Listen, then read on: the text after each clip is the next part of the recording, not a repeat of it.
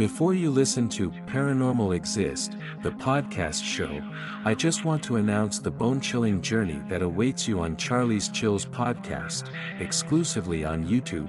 Search at C H A R L I E S C H I L L S. Subscribe and embrace the darkness that awaits.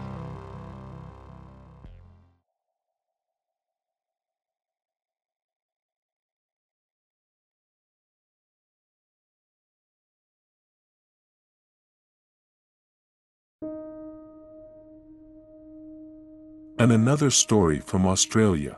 This whole experience seemed 100% real as it was happening in my mind, I assume it must have been a dream, but it was, by far and away, the most realistic nightmare I have encountered. I, what I thought was, awoke from a deep sleep, with trouble breathing, as though something had its hands wrapped around my neck, I opened my eyes to see this person, who was under my covers, sitting knees first down on top of my chest choking my throat, with their knees holding my arms down. I couldn't see a face straight away. I tried screaming for help from my wife who was working on the computer in the adjoining room, but was unable to mutter much more than a faint murmur, due to the being's hands wrapped around my throat.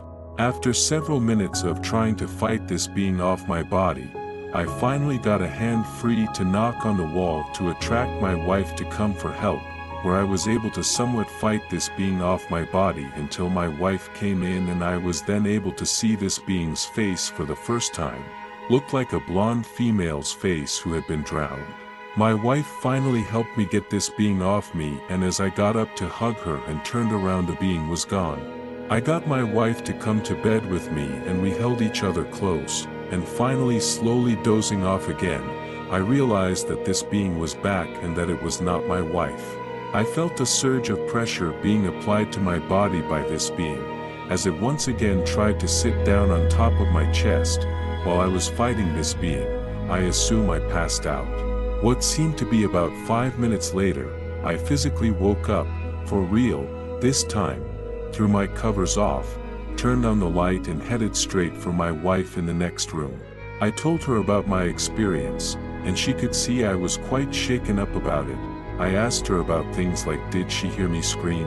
Did she come in to help me? To which she didn't.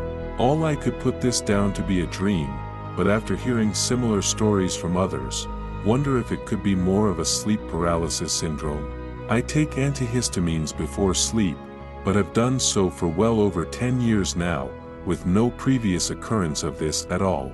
I have had what I believe contact with the paranormal before, although previous times have been when I was well and truly awake. I have had about a month ago what I believe to be a real ghost, good, dream with my deceased grandfather. Can ghosts visit in dreams? I didn't think it was possible.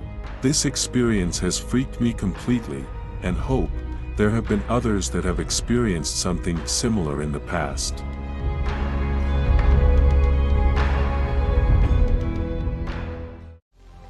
Dive into the chilling abyss of real life hauntings on Charlie's Chills podcast exclusively on YouTube.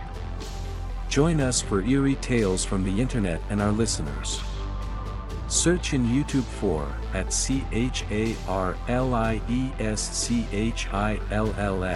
I repeat, at C H A R L I E S C H I L L S. Subscribe and embrace the darkness that awaits.